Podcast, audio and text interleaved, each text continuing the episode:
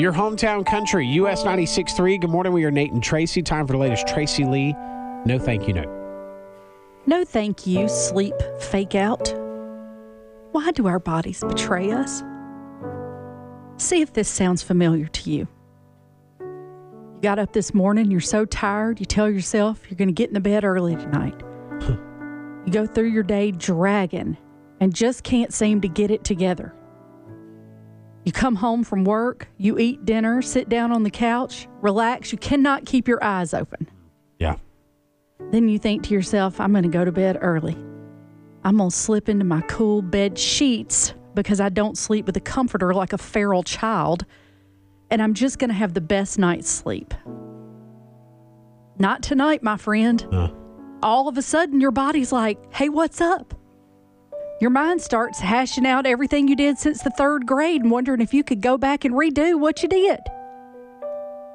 I kid you not, I laid in the bed last night and thought to myself, if I was going to go eat at this Mexican restaurant, what would I order? I really want some unsweetened tea. Is that even Southern to want unsweetened tea? who are you? I wonder why there are no big dinosaur bones found in Mississippi. This is all going through my mind as I'm trying to go to sleep. What happens if the volcano all of a sudden becomes active under the Coliseum? Oh, yeah. I should learn how to grow food in case there's a zombie apocalypse. If the house catches on fire tonight, am I okay to be seen on the news in these pants? Now it's been exactly one and a half hours since I've gotten in the bed. You've gone through a lot in your head. Right? I'm no longer tired. And then my mind starts doing panic math. If I go to sleep right now, I'm going to get eight hours.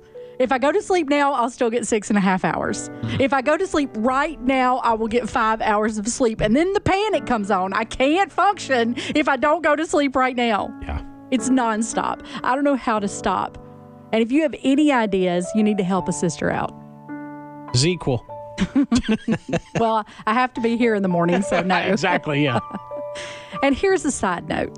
I know it's an election year, so if somebody could run on the platform of bringing back naps for adults in the workplace, you would have my vote. Amen. Everything else, it doesn't matter. Thank you. No, thank you. Turn the radio on. Nate and Tracy. First thing in the morning. Your hometown country. US 96.3.